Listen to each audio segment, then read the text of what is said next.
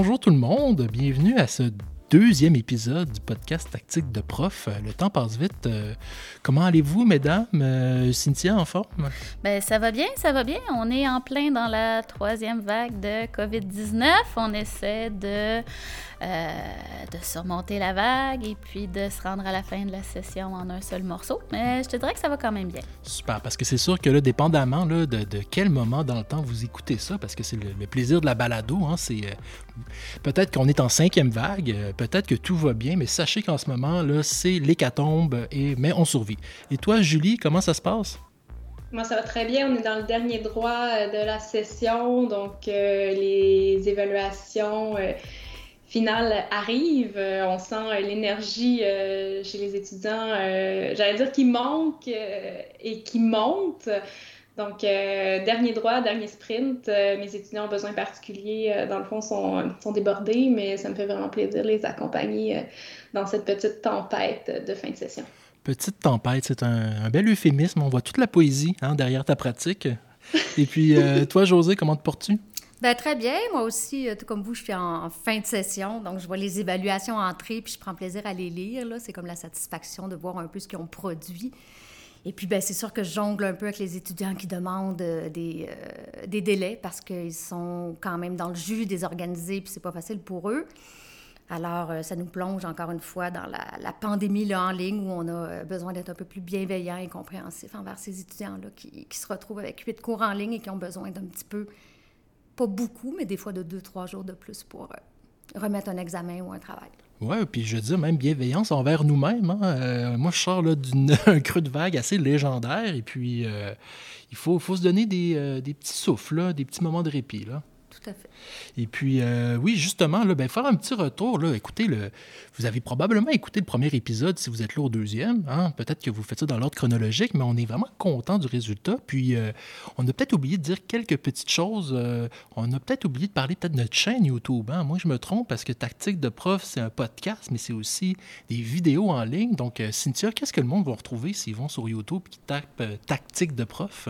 Bien, sur notre chaîne, on va découvrir des, des capsules vidéo où on aborde euh, différents sujets en lien avec l'enseignement du français langue seconde au collégial. Euh, on parle de euh, conception universelle de l'apprentissage, comment accommoder nos étudiants avec des besoins particuliers. On parle de pédagogie innovante, de différentes de différents outils euh, qui sont en ligne qu'on peut utiliser pour les cours de français langue seconde pour rendre nos cours plus dynamiques, plus inclusifs également. Euh, plein de trucs, donc des tactiques, des tactiques TIC pour euh, technologie de l'information et de la communication en français langue seconde. Et tout ça là, en bas de 10 minutes par vidéo. Là. Donc là, c'est pas un contrat, là, c'est pas une hypothèque, c'est super simple. Donc allez faire un tour, abonnez-vous, puis tant qu'à être sur YouTube, là, je vais mettre ma plug, là, vous pouvez taper prof de sous-sol. Ça va vous mener à une super chaîne YouTube qui est animée par moi-même.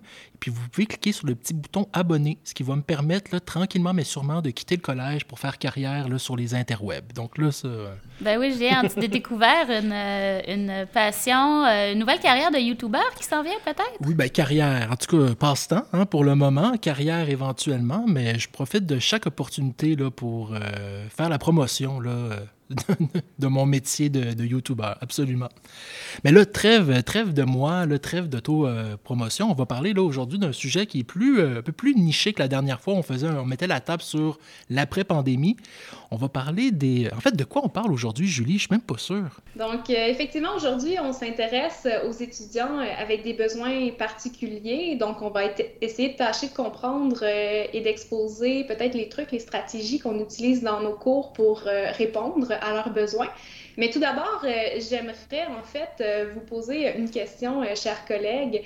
J'aimerais savoir si, avec le temps, avec l'expérience, votre vision des étudiants aux besoins particuliers, si elle a changé en fait. tout à fait. Dans, dans, mon cas, tout à fait. ben, je me souviens quand j'ai commencé à enseigner au cégep, puis il y a de cela une douzaine d'années, euh, j'étais pas euh, du tout au courant, en fait, qu'il y avait des étudiants qui avaient droit à des accommodements pour faire leurs examens, leurs évaluations, parce qu'ils avaient des besoins particuliers. Quand j'ai fait... Euh, mon bac, ma maîtrise, on parlait absolument pas dans mes cours de la réalité de ces étudiants-là. Donc, ben, je me souviendrai toujours à ma première session d'avoir été assez surprise de découvrir que j'avais des étudiants dans mes, groupes qui avaient droit à plus de temps que les autres pour faire leurs examens ou qui avaient droit à des outils différents comme un, euh, ordinateur ou un, euh, un, logiciel de synthèse vocale pour entendre les textes à voix haute. Puis, puis bien honnêtement, ma, ma, première réaction a, été de me dire que ben c'était pas juste pour les autres étudiants. J'avais l'impression que ces étudiants-là avaient des outils qui leur permettraient de, de mieux réussir euh, ou du moins d'avoir des, des évaluations qui étaient plus faciles que pour le reste de la classe. Puis je me souviens à l'époque, d'être allée voir la, responsable des services adaptés de mon collège euh, pour lui faire part un petit peu de mes inquiétudes, de mon sentiment d'injustice envers les, autres étudiants. Et puis, euh, ben c'est là qu'elle m'a expliqué, en fait, euh, pourquoi euh, certains étudiants avaient droit à, des accommodements, sans, sans, sans m'expliquer en détail les, diagnostics des, étudiants aux besoins particuliers qui étaient dans ma classe. Elle m'a expliqué que ben, j'avais des étudiants qui pouvaient avoir des troubles en lecture, donc ben, c'était normal qu'ils aient besoin de, de, temps supplémentaire pour faire les examens de lecture parce que, justement, ils avaient besoin de plus de temps que les autres pour arriver à décoder l'information écrite, à lire les textes. Euh, J'avais des étudiants qui avaient des problèmes de motricité fine, entre autres qui avaient des difficultés à tenir un, crayon en main. Donc, de demander à ces étudiants-là d'écrire euh, une rédaction en classe euh, au stylo, ben, c'est un petit peu comme si on me demandait à moi qui, suis droitière d'écrire un texte complet en utilisant ma main gauche. Donc, c'est sûr que j'aurais besoin de beaucoup plus de temps, puis que j'arriverais probablement pas à remettre un texte lisible euh, dans le temps alloué. Euh, donc, à partir de ce moment-là, ma vision des, des étudiants aux besoins particuliers a, vraiment changé, puis j'étais euh, vraiment à l'aise de, de, de, de, ben, m'assurer hein, qu'ils qu aient les outils dont ils avaient besoin. Puis tranquillement, avec le temps, ben, j'ai découvert la conception universelle de l'apprentissage, puis ça, ça a été une révélation pour moi, euh, cette façon de voir l'enseignement où euh, on cherche à éliminer les, barrières, les obstacles auxquels les étudiants aux besoins particuliers font face euh, dans leur apprentissage plutôt que d'y aller avec des, accommodements à la pièce. Et puis ça, ça a révolutionné ma pratique. C'est quand même, je trouve que c'est super intéressant parce que je pense que c'est un un parcours qui, euh, qui a peut-être plusieurs professeurs, justement, auxquels ils peuvent s'identifier, cette espèce d'apprentissage-là. De, de, Puis pour ma part, moi, si je résume de manière beaucoup plus grossière là, par rapport à Cynthia, j'ai l'impression que peut-être dans les premières années de mon enseignement, je voyais beaucoup ces demandes-là, ces accommodements-là comme un effort supplémentaire. À la limite, je veux dire un gros mot, mais comme une punition, comme quelque chose qu'il fallait que je fasse qui n'était pas dans ma tâche. Et puis rapidement, dans les dernières années, je vois plus ça comme un défi pédagogique. Je vois ça comme quelque chose qui me, qui me stimule, qui va aller chercher un peu ma créativité et ma réflexion. Fait que ça a vraiment fait un beau 180 degrés là, à ce niveau-là. De mon côté, je dirais que j'ai toujours eu la chance d'œuvrer avec ces étudiants-là, puis j'ai commencé en fait à travailler dans une école secondaire auprès d'étudiants qui avaient des troubles invisibles. Puis au départ, j'avais une approche qui était très euh, cérébrale. J'avais fait des recherches sur les troubles, puis j'avais divisé ça dans le fond en grandes catégories, donc troubles du spectre de l'autisme, TSA avec autisme, syndrome Asperger. Après, il y avait les troubles d'apprentissage, donc les TA avec la dyslexie, la dysorthographie, la dysphasie, la dyspraxie, les troubles du déficit d'attention avec ou sans hyperactivité et impulsivité. Puis ensuite, il y avait les troubles de santé mentale, donc les TSM avec dépression ou anxiété généralisée, etc. Puis je disais qu'au départ, euh, c'était important pour moi de, connaître le diagnostic de l'étudiant ou du moins être capable, en fait, euh, euh, d'analyser certains symptômes pour bien répondre à la demande, à ses besoins. Puis avec le temps et l'expérience, finalement, je me suis rendu compte que lorsqu'on met de l'avant, en fait, euh, la conception universelle de l'apprentissage, on n'a pas tant besoin de connaître euh, le diagnostic précis, puisque dans le fond, l'approche, elle est inclusive et elle permet de répondre aux besoins de, de tous. Donc, je dirais que maintenant, même dans mes cours, euh, avec ou sans trouble invisible, j'essaie d'offrir aux étudiants le même accompagnement. C'est intéressant ce que tu dis parce que ben, de ce que j'entends autour de moi et moi-même la première, ben, on, cherche souvent à, connaître le, diagnostic des étudiants dans, l'optique de, mieux pouvoir les aider justement. Puis euh, on ressent parfois une certaine frustration quand on se fait répondre que ce diagnostic-là, il est, confidentiel, que euh, l'étudiant a droit euh, de garder ce secret pour pas qu'il soit stigmatisé. Mais j'ai l'impression que souvent, nous, nous comme profs, on a l'impression qu'on ne nous donne pas toutes les informations pour, euh, pour bien faire notre travail. Alors que, comme tu mentionnes, ben, la conception universelle d'apprentissage ferait en sorte que on n'a pas nécessairement besoin de, connaître euh, les, diagnostics des étudiants. Je trouve ça très intéressant ce que tu dis. Puis là, je fais une petite parenthèse, excuse-moi Julie, mais si jamais ce qu'on appelle la CUA, la, la, conception universelle de l'apprentissage vous est peu familière, bien, sur YouTube, il y a une belle capsule vidéo par tactique de prof euh, qui justement traite ce sujet-là d'une manière, euh, une très belle synthèse. Donc je vous invite à faire pause pour aller voir ça, sauf si vous êtes en voiture, évidemment, ça, vous continuez à rouler. Mais bref, parenthèse terminée. De mon côté, euh, avec le temps, je vous dirais qu'au début, euh, au cégep, euh, quand je voyais les, diagnostics arriver, j'avais peur parce que je me sentais pas outillée pour, pour les aider. J'avais pas d'expérience pour ça. Puis finalement, c'est la peur qui est partie avec le temps parce qu'à force de les connaître, de les voir dans ma classe, j'ai appris à les, les aimer, puis à voir comment ils sont magnifiques, puis voir que finalement, ben c'était pas du tout une surcharge de travail. Au contraire, c'est des gens qui apportent beaucoup, beaucoup, beaucoup dans les cours. Alors, euh, c'est ça qui s'est passé, je dirais, dans mon cas. L'évolution, c'est que une petite crainte au début de ne pas être à la hauteur ou de ne pas savoir comment faire parce qu'on n'est pas formé pour ça.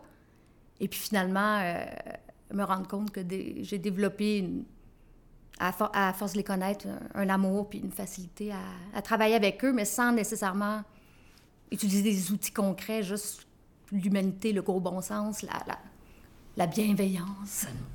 Je pense qu'on va se partir un hashtag, pardon, excusez, un mot-clic bienveillance, parce que c'est vraiment un mot qui est important qui revient souvent. Donc, évidemment, euh, ça nous amène à réfléchir euh, de façon plus particulière aux besoins de ces étudiants-là. Donc, euh, par curiosité, j'aimerais savoir, chers collègues, à quels besoins tâchez-vous de répondre lorsque vous enseignez à ces étudiants? Donc, quelle est la mission que vous vous donnez? Quelle... Ben moi, je vais aller je vais aller de manière très, très concrète, peut-être plus sur les, besoins qu'on me demande ou ce que les étudiants, ce dont ils me font part en général. Puis je pense que ce qui revient le plus souvent, c'est le temps. Hein. c'est d'avoir plus de temps, soit en évaluation, soit pour remettre des trucs. Donc, le temps semble toujours être euh, une question qui revient. Puis sinon, en général, euh, il y a d'autres types d'accommodements, mais depuis la pandémie, je dirais que, comme on a dit la semaine passée, le, fait d'être à la maison, d'avoir accès à différents outils, a beaucoup réglé de problèmes. Mais moi, ça a toujours été le temps, monsieur. J'ai besoin de plus, j'ai besoin de 30 minutes, j'ai besoin d'ici une journée de plus avant de remettre mon papier, mon, travail. C'est vraiment ce qui revient le plus souvent. Sur le temps, euh, je me rappelle quand j'étais au cégep francophone pour l'épreuve uniforme, je pense que j'avais des étudiants qui avaient six heures pour faire euh, l'épreuve je me disais toujours, ben voyons, ils prendront jamais ces six heures-là pour euh, terminer l'épreuve uniforme. Et oui, généralement, euh, ils restaient assis pendant euh, ces six heures-là en allant qu'une seule fois ou deux à la salle de bain. Donc, c'est vraiment un temps, en fait, qui est nécessaire pour le processus mental, en fait, puis en venir à la fin, au bout de sa réflexion, tout en organisant ses idées.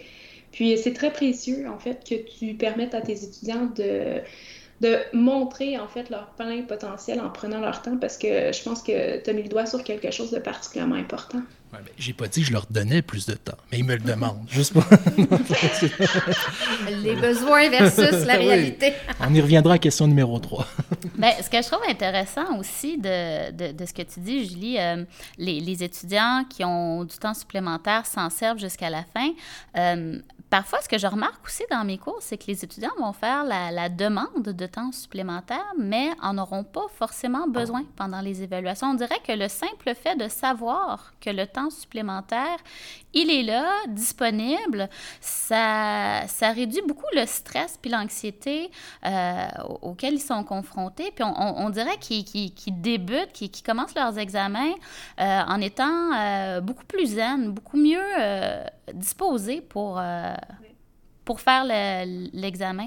Et puis ça, ben, c'est quelque chose que euh, ben, je me suis dit à un moment donné, ben, il y a peut-être quelque chose d'intéressant. Euh, j'ai peut-être mis le doigt sur quelque chose ici. Euh, pourquoi ne pas, dans le fond, donner des examens plus courts, euh, mais permettre à tout le monde d'avoir plus de temps pour le faire? Donc, si tous mes étudiants, même ceux qui ont pas nécessairement un diagnostic officiel, euh, qui n'ont pas nécessairement droit officiellement à des accommodements. Si tous mes étudiants entrent en salle de classe euh, beaucoup plus euh, détendus, beaucoup moins stressés, parce qu'ils savent qu'ils ont en masse de temps pour revenir sur les questions qu'ils vont avoir sautées, qu'ils vont avoir en masse de temps pour, pour réviser, bien, j'ai l'impression que je leur permets de, de me montrer leur plein potentiel tout à fait, ça enlève un poids sur les épaules de l'étudiant de savoir en fait qu'il va pouvoir aller jusqu'au bout de son, du processus pour vraiment atteindre la compétence et que c'est pas dans le fond euh, une, barrière qui va l'empêcher d'apprendre la compétence. Puisque dans le fond, dans nos devis, il n'y a rien qui dit que la rédaction doit être faite en 1h30 précise. Donc, euh, c'est sûr qu'en enlevant, j'allais dire, des, euh, des barrières externes qui peuvent mettre un poids mentalement euh, à l'étudiant lorsqu'il réalise la tâche, ben ça allège dans le fond son esprit. Puis euh, il va pouvoir effectivement mieux se concentrer sur, euh, sur la tâche, se disant que j'ai quand même mon joker. Si jamais je manque de temps, je peux l'utiliser. Je dirais que les étudiants ont besoin particuliers, il y en a beaucoup aussi que leur but, c'est pas de jouir pleinement de tous leurs accommodements. Il y en a beaucoup, en fait, certains qui veulent vraiment j'allais dire, faire comme tout le monde dans la mesure du possible et qui, euh, malheureusement, euh, je veux dire, les accommodements sont là aussi pour des raisons. Donc, des fois, ça fait en sorte que lorsqu'ils sont à leur première euh, session cégep, peuvent essayer de, de, faire quelques examens sans aller chercher leurs accommodements. Et euh, malheureusement, des fois, ils réalisent que, que ces accommodements-là, finalement, euh, ben, ils sont là pour soutenir leur réussite et que sans eux, euh, leur note reflète moins, en fait, la valeur de, de, leur travail puisqu'ils n'ont pas pu mener pleinement à terme leurs tâches. Là. Donc, je dirais que dans les premières sessions de cégep, quand on donne les cours de français de bloc A, c'est vraiment important de regarder ça attentivement puis essayer de voir est-ce qu'il y a des étudiants qui auraient peut-être besoin de ces services-là qui n'ont pas été diagnostiqués encore, ou même des fois, il y en a qui ont le diagnostic, mais ils n'ont juste pas fait la passation entre le secondaire et le collégial parce qu'ils croyaient que c'était le moment de repartir à neuf et de, je sais pas, tu sais, comme d'essayer de, faire comme tout le monde, je pense. Toi, José? Euh... Ouais, ben, de mon côté, euh, j'irais un peu au-delà de l'évaluation, mais du climat euh, en salle de classe. Donc, Comment je réponds à ce besoin-là? Euh, c'est pour tous les étudiants, en fait, mais surtout pour ceux à besoins particuliers, mais c'est d'essayer d'offrir un environnement de classe le plus positif possible, le plus accueillant, où ils se mm-hmm. sentent à l'aise et où ils se sentent à l'aise de parler avec moi de tout. Euh, j'essaie de mettre ça vite au clair euh, en leur disant moi-même des, des, choses sur moi.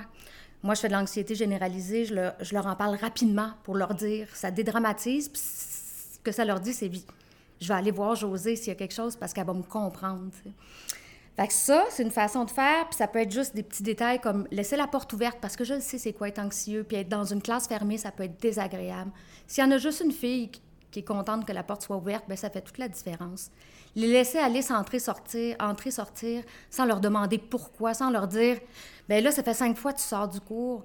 ils ne sortent pas du cours pour aller euh, nécessairement parler au téléphone. Là. Souvent, ils sortent du cours parce qui ont une petite crise de panique. Donc, juste d'avoir un environnement le plus bienveillant possible, où je suis pas sur leur dos, puis créer un climat vraiment d'interaction entre eux et moi, mais entre eux tous aussi. Euh, je dirais de façon générale, parce que c'est pas juste les évaluations, c'est tout. moi, j'ai vu souvent des filles anxieuses qui, qui lâchaient après trois semaines parce qu'elles ne peuvent plus venir dans la salle de classe, elles sont pas capables juste d'être assises. Et puis, on en parle beaucoup, mais on risque de vivre ça au retour au cégep. La, la phobie sociale, les gens vont, les étudiants, les professeurs vont avoir beaucoup de difficultés à retourner en classe après un an. Et là, on va leur sentir beaucoup plus cette phobie, cette angoisse-là. Mm-hmm. Donc, je pense que c'est ça. Euh, c'est juste, tu dis, José, parce que dans le fond, en créant un milieu qui est propice aux apprentissages, si tes jeunes sont à l'aise avec toi, ils vont se donner aussi peut-être plus le droit à l'erreur. Mm-hmm. Puis en français, c'est super important de se donner le droit à l'erreur pour justement progresser dans l'apprentissage de la langue. Puis ça, ça, touche un peu ce que je vois dans mes rencontres individuelles avec les étudiants en besoins particuliers, puis j'ai le plaisir de travailler avec eux une heure par semaine. C'est généralement ce qui bloque, là. C'est pas les compétences en français, c'est le sentiment de compétence. Mm. Il y a beaucoup d'étudiants qui ont vécu beaucoup, beaucoup d'échecs.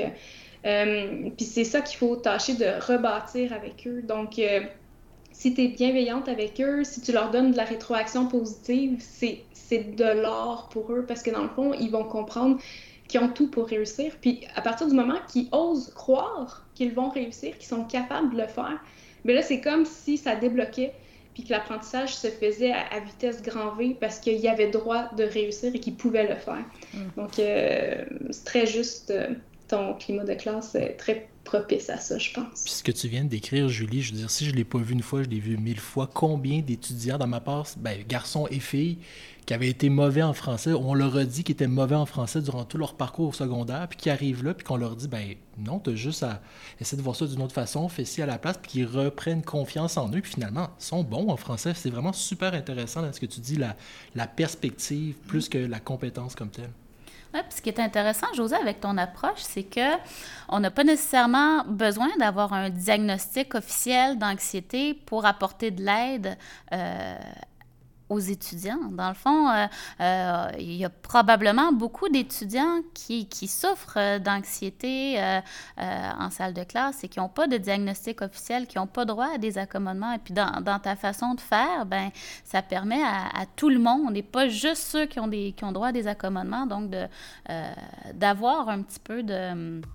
Ben, d'avoir l'empathie de, l'enseignante, puis d'avoir une personne ressource vers qui se tourner.